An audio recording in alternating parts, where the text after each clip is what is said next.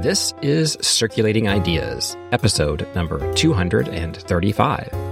My name is Steve Thomas, and in this episode, romance is in the air.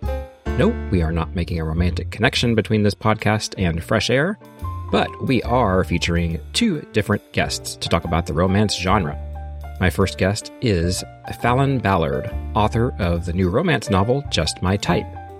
And my second guest is Robin Bradford, She's a collection development librarian in Washington State and the author of the new Reader's Advisory Guide to Romance. Falon, welcome to the show. Thank you so much for having me. I'm so excited to be here. I know you've probably written lots of other books. One other one that's been published, and probably as most authors, you have lots of books that have not been, and maybe you don't want to be. yes, for sure. But were you a kid that always wrote stories, or you always writing things? Oh yeah, absolutely. I have a very clear memory of, I think I was in third grade and I wrote this short play about the Easter bunny, which was very strange. And I forced my friends to perform it with me in front of my entire class, which is slightly mortifying as I think back on that. But I have always, always been a writer. I've always been a reader. It's just always been my sort of go-to escape. I was definitely that kid. My mom joked that she could never punish me by telling me to go to my room because I was just like, okay, great. Yeah, I'll hold up in there for hours. No problem. But that's the problem we have with our son now. It was like, go to your room. Like, okay. That's great. That's where the books are. and then since this is a library podcast generally, can you tell me about experiences you've had with libraries through your years? Yeah, it's funny because I really should have been a library kid because I was a completely voracious reader and we did not have a ton of money when I was growing up. So, you know, I certainly wasn't able to just go buy whatever books I wanted, but I was the only reader in my family. So the library wasn't a huge part of my childhood just because it was just me.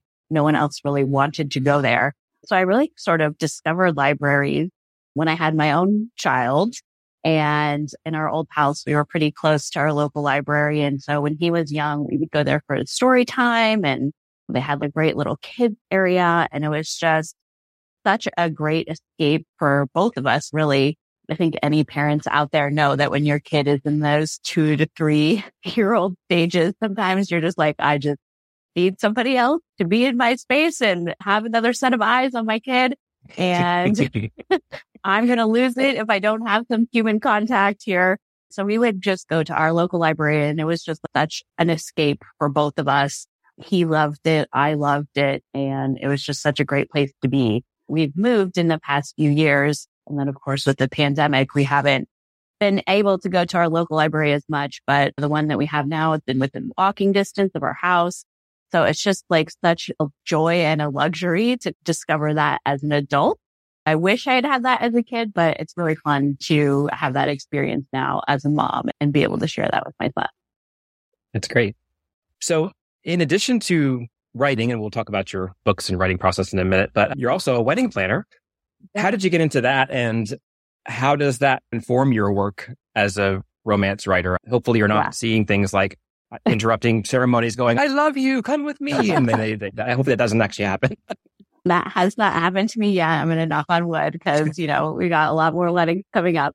I have a background in theater. I was a stage manager all through my high school and college years. And that really just transitioned into wedding coordinating really perfectly. If you don't know, the stage manager is sort of the one who runs the whole entire show. They call all the cues. They keep everybody in line, keep everything on time, which is basically what a wedding coordinator does. So I had a bunch of my actor friends who would just be like, Hey, can you just come help me out and sort of like stage manage my wedding? And I was like, yeah, I could definitely do that. And I learned very quickly that wedding coordinating is a much more lucrative and stable job than working in the theater. and so uh, sadly, I made that transition and I just love it. It's just such a creative and fun job and every day is different. I think the biggest part I take away from weddings that goes into writing is it's just the best people watching ever. Like you just meet so many interesting characters And, you know, weddings are fun. Everybody kind of lets their hair down. They're letting loose a little bit. And so you really just get to see these kind of wild and wacky sides of people that you wouldn't normally see on a regular day. And of course you have those characters that are very stereotypical. Like you have, uh, the momzillas are probably the hardest ones to deal with. But, you know, weddings bring out the emotional side of people and it can be a stressful day. So you get to see lots of facets of people, which is always very interesting. Well, where do you get your ideas is the kind of the cliche questions that writers get all the time, but I won't ask that specifically, but more like your writing process. Like, how do you decide when you have that idea that you're like, oh, that's going to be the one thing I want to write a story about? Yeah, that's a good question. And it sort of changed a little bit as I have become a I don't know, it feels weird to say a professional writer, but I guess that's what I am. It doesn't always feel like it. But, you know, for me, it's like I tend to get a vision almost of a particular scene. So there's usually like a moment in the book that will really just stand out in my mind. And sometimes I can build a full idea around it and sometimes I can't. Sometimes it's just a random scene and it doesn't really go anywhere. But for now, I have to run things by my editor. I have to make sure that the idea is marketable. Like I love celebrity romance. My editor is like, you cannot write celebrity romance in a row. Like that's not going to work. so sometimes she'll pull me back a little bit and be like, why don't you maybe take it in this direction or this direction? Or maybe let's just hold off on that idea for a while. Like I really wanted to write a holiday romance. And she's like, you publish in February. That doesn't work. You can't do that. So sometimes you have to adjust things a little bit now that I have uh, bigger powers that I'm a little beholden to. it's funny with kids' books, you know, they'll just read Christmas books all year long. It doesn't matter. For sure. I mean, I read Christmas books yeah. all year long because I'm like, you know, sometimes it's summer and I want to feel a little joy and I will escape into those holiday romances. No problem. Well, do you remember, if it's not spoilery, what that scene was for Just My Type that made you go, ooh? Yeah, I think it was actually, it usually is one of the scenes that's actually further along in the book. Like it's usually the moment when the couple gets together or there's reconciliation. I had a very specific inspiration for Just My Type, which speaks to my pop culture media obsession where I was watching the last movie in the To All the Boys I've Loved Before series, which I adore. And, you know, Lara Jean and Peter are, she's going to NYU. He's going to Stanford and they're like, we're going to make this work. And, you know, in my adult heart, I was like, Oh, that's adorable. No, you're not. like, that's just not how those relationships go. That's very sweet, but no. And so immediately afterwards, I was like, ooh, but what if they had that moment when they met up again and they've been through these separate experiences. They've had their separate moments of growing up and maturing as people. And then what would happen if they came back together? And so that was really kind of like the first little spark there that really kind of kicked everything into gear for me. Yeah, as you were saying that, it's it makes it weird in the era we're in now of social media that you can still be following your girlfriend from high school, your boyfriend from college that you hadn't seen in 20 years and normally would never have even spoken to again. But now they're seeing, you see them still. So it's kind of odd. Yeah, it's true. I definitely did not have that, thankfully. yes. Agreed. so I think the openings of your books are really engaging. Like you pick good moments of, and it's not a good moment for the character. It's a down moment for the character. Yeah. And I honestly, I used to really struggle with that moment. I did Pitch Wars back in 2019 and I was mentored by Alexa Martin and Suzanne Park, who are fabulous. And they really worked with me on my Pitch Wars book went nowhere. It's sitting on a shelf, dusty somewhere, but they really worked with me on that and finding the right moment to start your story. And I've taken that with me ever since then. It was really helpful thing to figure that all out. So they were good active mentors of yours, but are there authors that you just read, you know, communicate with them that have influenced your style or that, that affect the way that you write? Yeah. I mean, of course, I am obsessed with Emily Henry. I feel like she is someone I aspire to be. I think what I really resonate with her romance is that it's not just about the love story. It's also about these characters going through that moment of personal growth in particular with her heroines. They're not just focusing on just the relationship. It's also how is this person growing and changing? I think that that's really important. And that's something that I definitely connect with. Another author that I just love, love, love pieces is Denise Williams. I find that her books do a really good job of tackling tougher topics in a way that feels really accessible and relatable. Amazing. The romance genre gets a bad rap yeah. in the general culture. Partially, there's patriarchy part of that. That's women writers, women readers generally and a lot of genre gets that. It's all just formula and you just plug in Mad Lib style, just put in different names and places and it's the same thing. There are elements in genres that make them the genres. So how do you play around with those to meet those elements that, you know, a romance, you need people in love and some kind of happily ever after. How do you mix those together, but make them unique? Yeah. And that I think is the challenge of being a romance writer, but also the fun part of it. And people always say that, well, you know how it's going to end. Like what's the point? And it's like, yeah, you know how it's going to end. And I have to still surprise you and keep you interested along the way. That to me almost makes it more challenging, not less challenging. So I think for me, the key to a good romance book is the tension.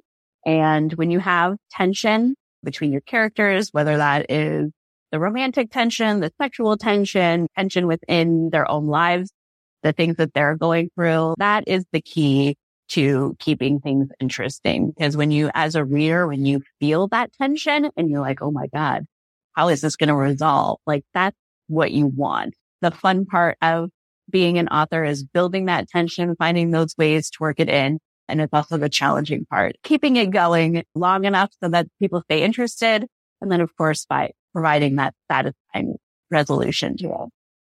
So for the sexual parts of the book, how do you decide, like yours are not overly explicit or anything, but how do you decide the level that you want to get to? Like, is it just, this is the kind of reader I want to appeal to? This is the kind of thing I enjoy reading. How do you decide I'm going to have it in the books, obviously, and we're going to talk about it, but we're not going to have 20 page chapters describing things. Yeah. Yeah, I think for me, a lot of it depends on the story itself and the characters. The book that I am working on right now has a lot more text on the page than Lease on Love and Just My Type do. With both of those, they're sort of slow burns where the characters don't really have a reason to get together until the end. It wouldn't make sense for them to be together physically before that. So those characters and their journeys kind of lend themselves to that.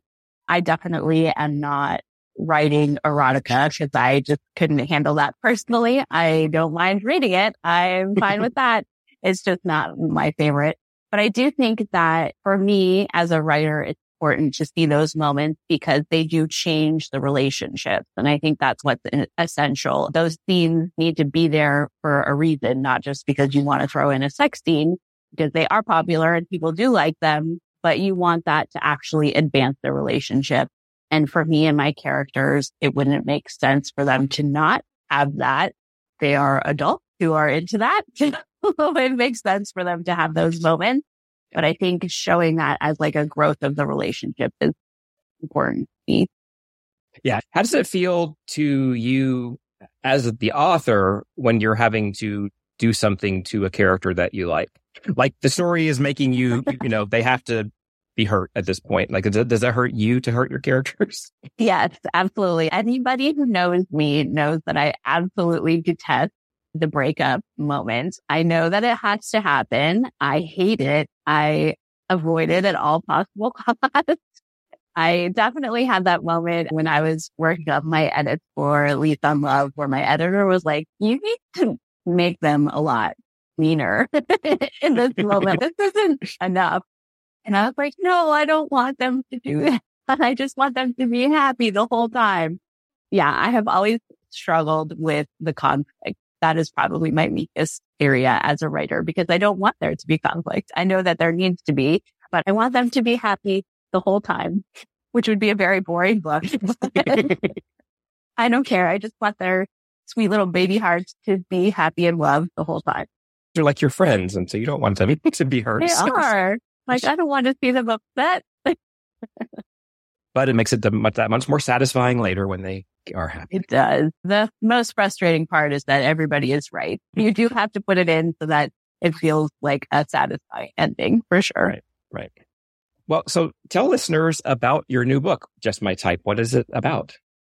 So it is about Lana and Seth, who were high school sweethearts. They definitely had that relationship where like everybody thought they were going to get married and live happily ever after. And They do end up separating for college. So Lana moves to California and Seth stays in their hometown on the East Coast. And with that distance, the relationship just quickly falls apart. Lana feels very hurt and betrayed by that because she was definitely ready to keep it going. So they don't really see each other or talk to each other for years and years and years. There's definitely some social media stalking, of course. You got to peek in and see how they're doing. but for the most part, they don't communicate at all. And then we meet up with them 12 years after. So they're both 30 at this point. Lana is working at this web magazine in LA. She likes her job, but she feels like her writing is not what she wants it to be. She's this relationship columnist and she doesn't really want to be writing about that. She feels sort of stuck in her job. And then one day Seth shows up and he's working for the magazine and the website that she works at. And of course, that brings up all sorts of feeling. And her boss decides to use their path as leverage for this popular series that they're going to do where Lana, who is like a serial monogamist, is going to have to write about staying single and finding herself. And Seth, who's the serial dater, is going to have to take steps to be in a more serious relationship. And then they're going to put them against each other and the winner is going to score this awesome job that they both really want. So it's very how to lose a guy in 10 days. It's workplace. They're in this competition. They're both sort of competing with one another, which builds the tension, which is the important part. And then of course dealing with their feelings of oh, hey, at one point in my life, I thought you were the love of my life. And now here you are again. And how do we reconcile this thing? Are there parts in particular that you put into Lana or Seth that are really you? Yeah, Lana is definitely a fangirl, which is very much me. She's a reader. She's really into Marvel. She's really into Star Wars, which is definitely something that I identify with. So that was a lot of fun to kind of put those little elements in there. Um, these are all things that I would do. These are things that I would wear when she's wearing all of her fangirl merch. So those are fun little things to play around with. I would say I'm definitely more of a Lana, a relationship person. I never really did this like single girl thing. So some of that was a little bit kind of living vicariously through Lana of her taking that time to try new things and do new things right before I started dating my husband, I had just gotten out of another long-term relationship. And my best friend was like, don't start dating anyone. Don't do it. Don't do it. And then like three weeks later, I was dating my husband. I uh, didn't listen, but it worked out okay. Yeah. Well, that's one of those elements of, especially rom coms, of the best friend or the best friend group. Is that a character type that is fun to put together. It's got to kind of sort of be similar to them, but enough that they can bounce ideas off of them and get the truth and stuff from them. Yeah, I love writing the friend group. I have so much fun coming up with who are going to be these people. And I think for me, like the most fun character, like Gemma, definitely from Lease on Love and Corey from Just My Type. I love writing that sassy best friend that's just going to say what everybody is thinking, but is going to just be totally blunt and sarcastic the whole time. I just love that. I feel like it doesn't necessarily work well with your main characters when they're sort of brash like that. But when you have the friend character, a lot of times they're saying what the reader is thinking too. That makes it fun to sort of play with those moments and throw some humor in those ways. It's a good tool, I think, for the writer to convey information to the reader that unless you want to do first person where they're thinking everything, that they can say things and how they're feeling. What are some of the other elements of rom coms in particular that you like pulling out, like The Best Friend? Along with that, what are the kinds of romantic comedies that you like? Yeah, I mean, I am a rom com lover, die hard. So I will read anything you put in front of me and probably love it. I feel like the term rom com over the past couple of years has come to mean something a little bit different than it has in the past where I think a lot of books are labeled rom-coms that are not actually rom-coms. But I think what is so fun about rom-coms is that you get to have these situations that probably would not actually happen in real life. but it still works in that instance because there is that suspension of disbelief for a little bit. When you pick something up like that, you know, going in that you're not here for the realism. you're not here for this truthful, hard hitting nonfiction story. You know, you're here to have fun and have a good time and enjoy your reading. And so that's what is fun as a writer is coming up with those moments where you're like, where can I push this a little bit and make it a little bit outrageous? So that's where the tropes are always fun, where you have the only one bed and fake dating. It's like nobody fake dates in real life. I mean, that's not a thing. But when you read about it, it's amazing. And I love every single one of them. So it just gives you a lot of freedom to play around and be joyful in a lot of ways. Do you enjoy the rom or the com part better? Do you prefer the, the emphasis to be on one or the other, or do you like the good balance? I mean, I think there's definitely a good balance. It's so funny because I think before Lisa Love was published, you would have asked me if I was a funny person. I would have been like, I mean, maybe a little bit, but it's so strange to see people that are like, Oh my God, I laughed out loud. This is so hilarious. And I'm like, Oh, I guess I'm funny. That's great. I love it.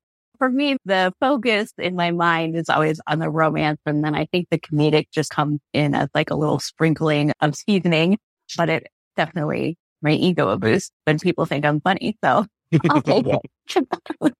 at, at the heart of it all, you want honest, real emotion to it, that it's this ridiculous yeah. situation happening around it. There's something at the heart of it that you still love. Yeah. I was going to ask a question about Lease on Love, but tell us about Lease on Love first before I compare the two books. Yeah. So Lease on Love is about Sadie, who is down on her luck. She gets fired in the first chapter, sort of of her own doing, but a little bit of the patriarchy. And she gets drunk that night out with her friends and she thinks that she is making a match on a dating app and she's actually matching on a roommate finding app. So she goes expecting this to be like a first date. And the guy, Jack, is basically interviewing her to be a roommate. And she's like, what is happening here? Of course, her initial reaction is like, I'm not moving in with you. You're a stranger. And then it turns out that he has this amazing brownstone in Brooklyn and since she just got fired, she's like, probably not a bad idea to find a cheaper place to live. So she moves in with him and he is struggling. He has lost both of his parents. They passed tragically and he doesn't have any other family. So he's really a very solitary person living on his own. And Sadie is this loud, brash out there. She just never stops, super high energy. And she comes with this group of friends that basically almost move into the brownstone with her. They're around so much. So it's really, it is the slow burn. They definitely become friends before they become lovers. It's really just about how the two of them bring each other balance.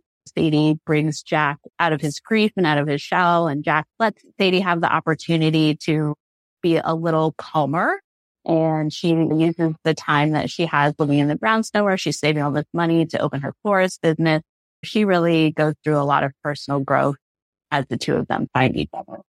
Yeah, that one's a little more of a opposites attract kind of thing than just my type. Yeah. Lease on Love was, as you said, in Brooklyn, uh, and just my type is in L.A. And you mentioned before you grew up in L.A. and you lived yeah. there your whole life. Did you feel more comfortable in the setting for just my type than Lease on Love, where you had to put yourself into Brooklyn? Yeah, easier, of course, when everything that Lana and Seth do around LA, all the places that they go to. They're all real places. I've been there before. I have personal lived experience with them. So of course it makes it easier to bring that to life on the page. What I really liked about writing Lease on Love is I was writing it in the beginning of the pandemic. I started it in about June of 2020, but gave me a little bit of an escape to put my mind in this other place. I love New York. Like I was a theater person. I think I said that earlier. So I have spent a fair amount of time in New York over the course of my life. So for me, it was a nice little mental vacation to spend some time in the city that I love that I knew I was not going to be able to physically travel to for quite some time. And the internet is a beautiful place. I created an Instagram account and I just followed all of these places in Brooklyn and followed all these hashtags from Park Slope and everything. I would just scroll through this Instagram account and really just immerse myself in these places.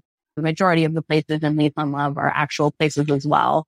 So I would just like go to their Instagram pages, search them on the internet and get a feel for what these spaces really look like and felt like. And then it was really fun when I actually got to go to Brooklyn after I wrote the book and see them in person and be like, oh yeah, there's that little bit that I mentioned. That's so cool to actually see it in real life. But it was a nice little mental vacation. You've been blogging for a long time. Do you feel like that just writing as a regular thing helps you hone your craft, even if it's just writing about the books that you just read and your book reviews or what you're doing in your life, that just the act of writing all the time regularly helps. Oh yeah, for sure. I definitely have found in other points in my life where I maybe didn't have the full mental capacity to sit down and be a writer, whether that was work things or mom things or whatever. I always found some way of writing. And so I never in my life had a period where I wasn't doing something writing wise. And I do think that that has really helped me. So even though I might have gone a few years without writing any fiction, I was still writing. And I think that that is really important. You just kind of keep that little bit of creativity flowing in your mind.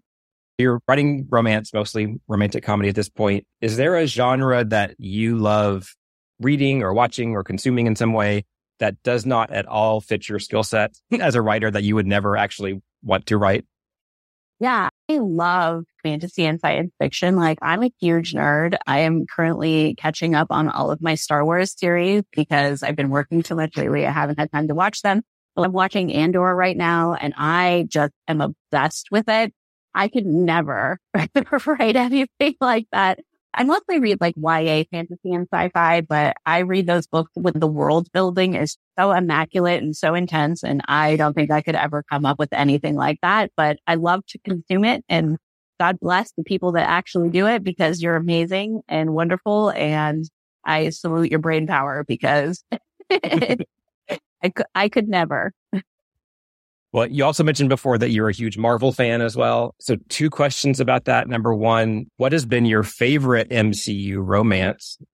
And if given an opportunity, would you write a MCU book, spinoff, series, movie, whatever? Um, yes, to that second question, please call me. I have been begging on Twitter for years to write an MCU romance. And I feel like it is such a missed opportunity because so many people would read it. You could have a whole series of them and it would be amazing. I think my favorite MCU romance is Captain America and Peggy. I know a lot of people don't love the ending of Endgame and I am here for it. I love it. Give me a slow dance in a living room any day of the week every time I hear that song now, it just brings back all those lovey memories and I'm obsessed and I want more of that. I would like to see them all have relations like that for sure. I was devastated by the ending of Thor Love and Thunder. I won't spoil it in case you haven't seen it yet, but I was just like, where is my happy ever after? not it. yeah. They tried to give you a version of that, but it wasn't the one you wanted. I would say that one as well for me, the Stephen Peggy one. I, I, can see why people don't like it because I don't think that's what they were leading up to. The stories were leading up to Steve getting over it and joining the real world. And then all of a sudden they just decided, oh no, we can't get over it. But I understand, well, Chris Evans is at the end of his contract. So we have to end Captain America's story. and that's a good wrap up to Captain America's story. I agree with that. Absolutely. That is his, his lifelong love. And yeah, it was just sweet. I don't care if it didn't make full sense with his character arc. I don't no. care. I'm happy with it. Yeah, because that's why it works. This is what the ending that you wanted for him. So he got it. Yeah, so. exactly. We want him to have a, a, happy ever after. My my wife, whenever we talk about that stuff, is still a little creeped out that he was starting to date her niece. And it's like, uh We should have done away with that plot line. I could have done away for sure. yeah. The Disney Plus stuff, She Hulk had some romance. WandaVision had love at the center of it, even if it's sad. And yeah. Loki fell in love with himself. That makes sense. That tracks for Loki. WandaVision um, is amazing and beautiful. That final episode, I've watched it many times and it, I just fall hysteric every time, but it's so well done. Yeah, I guess it counts as a tragedy, not a romance, because it doesn't work out. And I read your blog post about Doctor Strange, and I agree. Those two things did not lead into each other. Right? I'm still mad about that. I'm pretending like Doctor Strange didn't happen, but well, I'm was, crossing it out of my mind. just say it was an alternate universe. So if Marvel did call you up and say, okay, well, yeah, you're right. That's a great idea. What character would you want to have your book about? Uh, well, I am obsessed with Bucky. Sebastian Stan was definitely my muse for Seth in Okay. Just Type. I can see that actually now. Yeah. yeah, I love him. And I think he actually would be a fun one because you could really go anywhere with it. There's nothing that we've seen so far in the MCU that would tie you down in any particular direction. It would just be fun to explore and figure out what there's going to be. And I think that would, If it's not going to be him and Sam getting together, then I would be here for that. I definitely would be here for that, but I don't feel like that's the direction they're going, unfortunately. no, I don't think Disney's on board with that. So the last thing I wanted to mention was that you do have a podcast. So this is not the only podcast that you're on. People can listen to you elsewhere. Tell me about Happy to Meet Cute. Yeah. So we just started it. I am so excited. One day was just texting with the lovely Courtney Kae, who I adore. She wrote in the event of love. And I was like, you want to start a podcast? And she was like, yeah, why not? Let's do it. And that was like a two months ago, probably. So in the course of that two months, she is like a powerhouse. I love her to death. She has recruited all these guests for us. So we have been interviewing some incredible authors. We've already talked to Suzanne Park and Alison Cochrun. We're chatting with Nikki Payne coming up soon. We're chatting with Kate Clayborn, which I'm super excited about. It just is so fun to sit down with authors. We talk about our writing things, of course, but then we also just talk about totally random, you know, with Suzanne, we talked about how she eh, got a crocheting injury, which I didn't know was a thing. And or we just talk about like our favorite TV shows that we're watching. We interviewed Lillie Vale and talked about Love Island. So it's just fun to talk about some non-writing things with our writing friends. And we're having a blast. A lot of fun. Well, go to your podcast app, which you're in right now because you're listening to this, and go subscribe to that. one. Just My Type has just been released. And as soon as people read that, they are going to ask, what's next? Because the, the people are never satisfied with this present. What do you have coming up after So- Just My Type? Yeah. So I have two books in the works. I think I'm only allowed to talk about one of them. So my 2024 book is an enemies to lovers. It's about two actors who had a really bad experience working on a movie together when they were teenagers. And now they have been cast as the leads in a rom-com as adults. The set is like this little remote small town inn. And so they are forced proximity, staying together, working together, and having to figure out how to pretend to like one another when they hate each other. It is probably my favorite thing I have ever written. I don't want to build it up too much, but I love it to pieces. It's been so much fun to work on. Normally, I'm not a fan of edits and revisions. It's my least favorite part of the process, but I'm just about to finish up my first round of revisions and I love them to pieces. They're just sweet little baby angels and I can't wait for everyone to meet them. and I did see on your blog that you're have some short story or something of checking in with some characters from a previous book for your Oh. newsletter subscribers. I do. So I did an extended epilogue for We Found Love and it's from Jack's point of view. I will probably put it up on my website at some point. I think by the time people are listening to this, it will be live on my website, but definitely subscribe to the newsletter because I do throw random things like that in there sometimes. And people sometimes say, even if you don't get a whole book about characters again, you just kind of want to see what they're doing or something like that. Yeah. It's a fun little check-in. What's nice about things like that is I don't have to do my least favorite part, which there's no conflict. It's just fun stuff. It's like writing fan fiction for your own book. So here for it. All right. Well, again, the new book is Just My Type. And you also have, of course, Lease on Love and other things coming up soon ish. They're both available now. So you can either run out or click over to your favorite bookstore and buy them or go to your local public library and check them out a bunch of times and get your friends to check them out a bunch of times. Then maybe the library will buy more copies and it'll be great. Thank you so much, Falon, for the conversation. Thank you so much for having me. This was a lot of fun. Right. Have a great day. Thank you. Okay, Bye. All right, Robin, welcome back to Circulating Ideas. Well, thank you. So this episode, we're talking to a romance novelist, Falon Ballard, and I wanted to talk with you just about the romance genre in general to give people a place to get familiarized. So can you just give a general definition of how you define the romance genre? Sure. Romance, just as a very general definition, is a plot where the romantic relationship between the main characters is the central plot and it ends with a hopeful or optimistic ending. That is the definition from RWA, Romance Writers of America.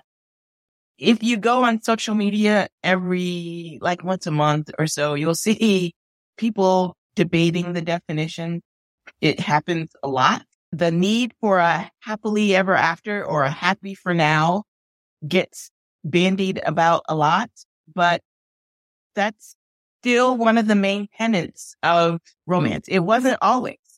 The HEA wasn't always thought of as necessary, but in our current environment, with the current definition from RWA, it is necessary. So if you have those two things, a central love story that ends with a happily ever after or a happy for now, then you have a romance. Right. They don't have to stay together forever, it doesn't have to end with wedding and a baby, but at the end of the book, you should know that those people are happily in love. I know a lot of people think it's just fill in the blank formulaic or whatever, but it's not that it's formulaic. It's just that genres have certain convention. Right. And those have to be hit. So can you talk yeah. about what some of those conventions are in romance? So in romance, it's that people are working through issues. So it doesn't necessarily mean that, I mean, there's different tropes that people hit. Yeah. So there's enemies to lovers, you know, and an enemies to lovers, which can range from business rivals to some Field and McCoy's level of Campbell and Mackenzie, which I just learned about from Scotland, level of hatred for each other. You know that throughout the course of the book, you will see how they got to that level of animosity and you will see a gradual breaking down of the animosity until they come out at the other end as romantically entangled happily at the end.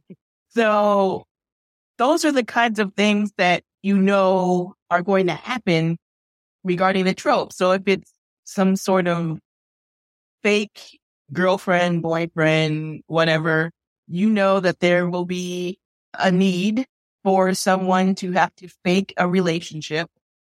And you know, through the course of the book, the fake relationship will turn into not so fake. And at the end, they will be together. so there's different story beats for different tropes, but you know, the book is going to take you on a journey, whether it's they just met or they've known each other forever, but not seen each other that way, or however it starts and however it ends, you know that the journey is going to take place throughout the book. Genre fiction is tropistic. It's not just romance. You know, at the beginning of a Western, a stranger will ride into town and there will be bad guys that he has to deal with because it's always a he. There will be a femme fatale that either is helping the hero or curse your sudden and inevitable betrayal.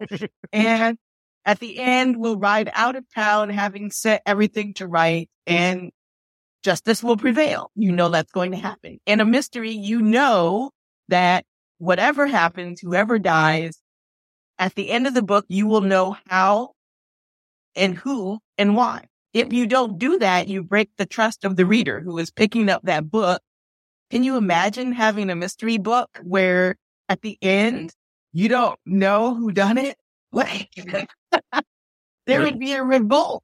Yeah, this is why people hate J.J. Abrams for Lost because you create a bunch of mysteries and you don't actually solve them and then the series is over. Exactly. There's trust. And so with romance, you trust that it's not going to be ambiguous at the end of who's in a relationship. And then there's also various subgenres. I mean, there's this one's Amish romances, romantic comedies there's and such. Historical, there's yeah. contemporary, there's paranormal romance with lots of witches right now are the thing, but it's been vampires. It's been shapeshifters. It's been ghosts. It's been zombies, believe it or not.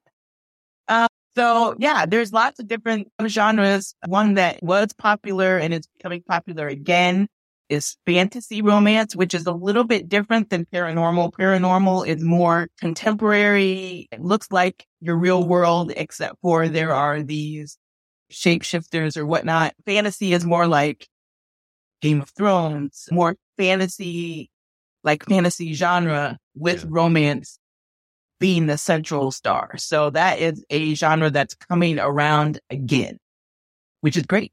Yeah. From a collection development standpoint, you just have to know, I guess the publishers help define these things, but how do you know, like, those, this is a fantasy romance that gets shelved in the romance section, not a romantic fantasy that gets shelved in the fantasy section. What's the focus? Like, does happily ever after? Is that the important part, or you know, how do you decide so what is the drive? I do use that to determine where things should go because that's my job. When I order things, my job is to give it a classification when it's ordered so that it doesn't happen on the back end. A lot of times it is based on who is publishing it. If Avon is publishing it, it's more likely going to be in the romance section than if Tor is publishing it. But that's not always the case because if mm-hmm. you look at like Kit Rocha, for example, their recent series that they just finished with Tor, that's definitely romance. It's absolutely romance. So a lot of times it is kind of a six of one, half dozen of the other where you're going to put it. I'm not going to put something in the romance section that does not have a central love story. So if it like we're on a quest and the purpose of the book is fulfilling that quest and there happens to be a character or two characters that fall in love, that's great. But that's not the purpose of the book. The romance is not central to the story. And also it has to end happily. They have to end up together before I will put it in romance. People who are looking for romance books trust that when they go to that section, the books are going to mm-hmm. have that happy ending. If they want to read a fantasy, that's great. They will go to the fantasy section and they will pick one and they don't have that expectation. That's part of why libraries select things by genre. That's why you go to that section because you want that feel. Mm-hmm. Well, you want to know if I go and pick up a fantasy book, I don't have any expectations except for we're going to be in a different land. There might be dragons, whatever, but I don't have any expectation that there's going to be a romance. There doesn't even need to be a romance in it at all. I'll still love the book because I wanted a fantasy book. But if I were to put Game of Thrones in the romance section, people would throw it at my head there's mm-hmm. no central romance to begin with. And it's definitely not ending with people together unless they're together in death. Yeah, that's why Romeo and Juliet doesn't get to count as a romance. Precisely. Precisely. And no matter what genre you're in, there will be a James Patterson book, probably. Also true. Well, so you have a new book out, The Reader's Advisory Guide to Romance from ALA Publishing. Before we wrap up, what was your purpose behind that book? What do you hope readers get out of that? So this book is actually a revised book because this existed.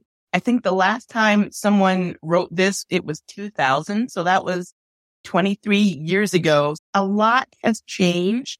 That book was great for its time. I don't want to denigrate it or anything, but a lot has changed in the genre since then and also in our genre, our collective genre of life. The, the real life genre has changed since then. So when they came to me and they asked me, it was very much, uh, we need to update this. We want to make it relevant for romances that are actually being published today and the romance community that people are interacting with today. But also we want to make sure that it is inclusive.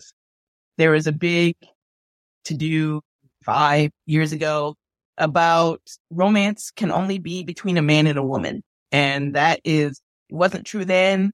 Not true now, wasn't true 100 years ago, wasn't true 500 years ago. So to have a book that says that is out of step with reality. And so we were really trying to make sure that we were inclusive. Yeah, I was going to say, I, almost certainly was no gay romances in that 2000 book, and probably very few people of color in that book either. Maybe Beverly Jenkins got in. Maybe Beverly Maybe. Jenkins. And I have the book. I should look.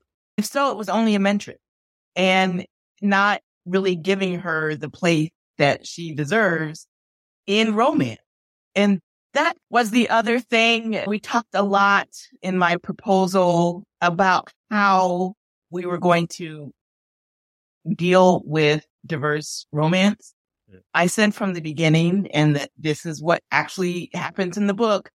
I'm not going to make a section that is LGBTQ mm-hmm. romance or black romance or Latinx romance mm-hmm. or Filipino romance. I'm just not going to do it because that's going to be the whole book. We're going to put books where they belong in terms of subgenre or trope and we're going to make those subgenres and tropes diverse, which is how it should be.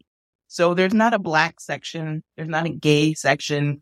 There's a friends to lovers section. There's a historical section in which Beverly Jenkins has a premiere. we just put books as examples where they fit according to what the book was about.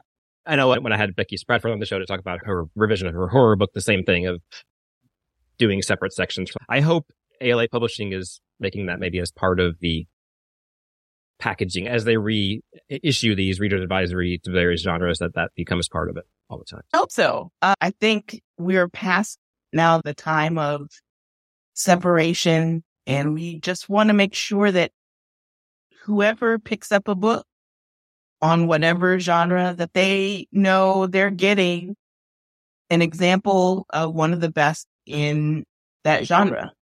Once Library Journal finally stopped doing the best black books of the year, when we start to see other libraries that rely on Library Journal to start making the switch as well. I know one of the complaints about that was, well, if we don't do that, there won't be any best black book.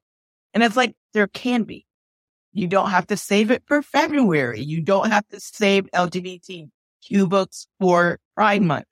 You can just add them anytime, every time.